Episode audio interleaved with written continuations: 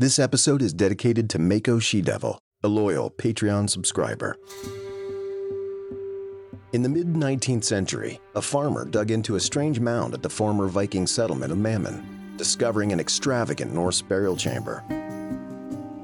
One of the rare findings from the mound was a well preserved axe head with etched designs featuring a crossover of Christian and pagan motifs. These decorations were made in silver and the axe was forged sometime in the 10th century, likely used by someone in Harald Bluetooth's inner circle. The axe head has now been classified as one of the most notable artifacts from the Viking period of medieval history.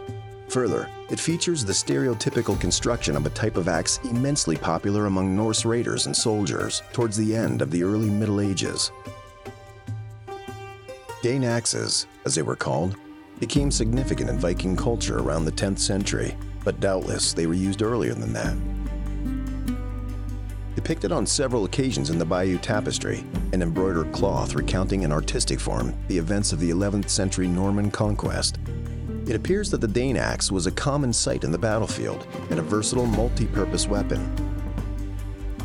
In one case, the tapestry illustrates an Anglo Saxon housecarl, or in other words, a well trained and equipped soldier, crushing the head of a Norman knight's horse with said weapon. Other examples in contemporary illustrations show the axe being used for gripping onto walls, cutting through armor, and for symbolic purposes as a status symbol. In the opening centuries of the medieval era, almost every household owned an axe of some sort, either wood or commonly metal. A necessity for chopping down trees, axes were used to slice trunks into planks for building and branches into firewood to keep homes warm at night and in the winter. At the dinner table, axes were used to chop up joints of meat and fillet fish. Often it was more economical for a Norse family to purchase a single axe and use it for a knife substitute. Nordic boat builders used axes to split and hew trees to create the planks they needed for the hulls of their ships, notably the famous Longship, used to raid Christian settlements in Anglo Saxon England and Frankish France and Germany. Axes were one of the cheaper tools and weapons to purchase. Unlike a sword or sharp knife, they did not require weeks of grinding and polishing to perfect. This meant that masses of freeman class were able to buy and use axes.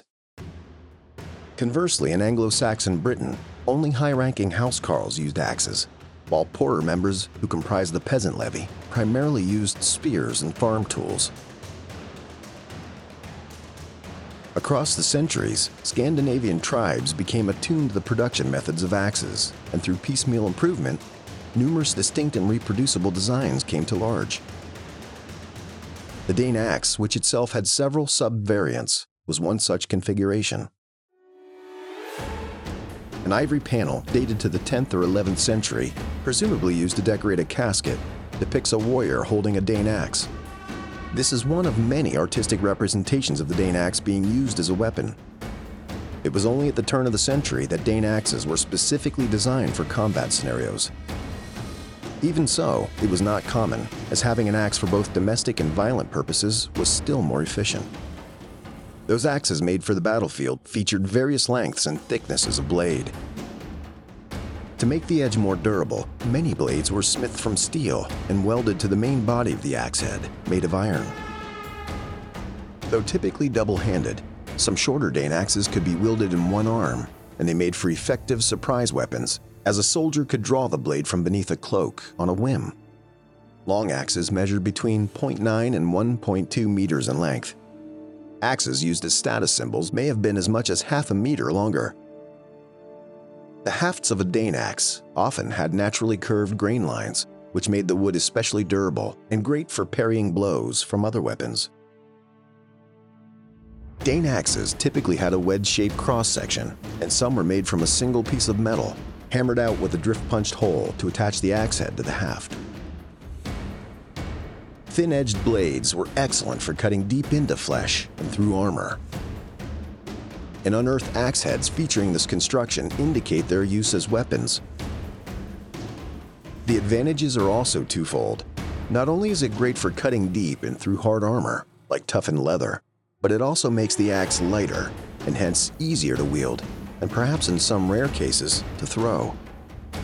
There's very little apparent evidence for the use of axes as throwing weapons, but one type of axe called the Francisca was used in the opening of the early Middle Ages as a chucking weapon. Frankish throwing axes predated the finds of Viking axes.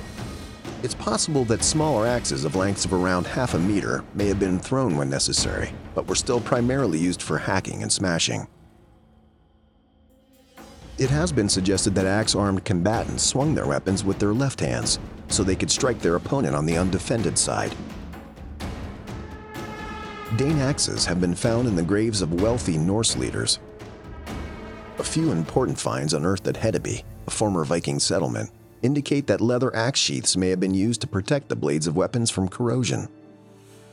One far less glamorous example of a Dane axe head was found in Slimbridge in 2008 and presumably was designed for battle, as it was found at a location where Viking raiders may have tied up their ships when fighting against the native Anglo Saxons in 894 AD. It's now on display at Stroud Museum. After swords, axes are the most common weapon discovered in Danish Viking graves, numbering a whopping 98 unearthing sites. Thank you to all the Patreon supporters who made the creation of this episode possible. If you want to access monthly premium content from Medieval Extras and the chance to vote on future episode topics, please visit our Patreon page at the link below. Your help is much appreciated.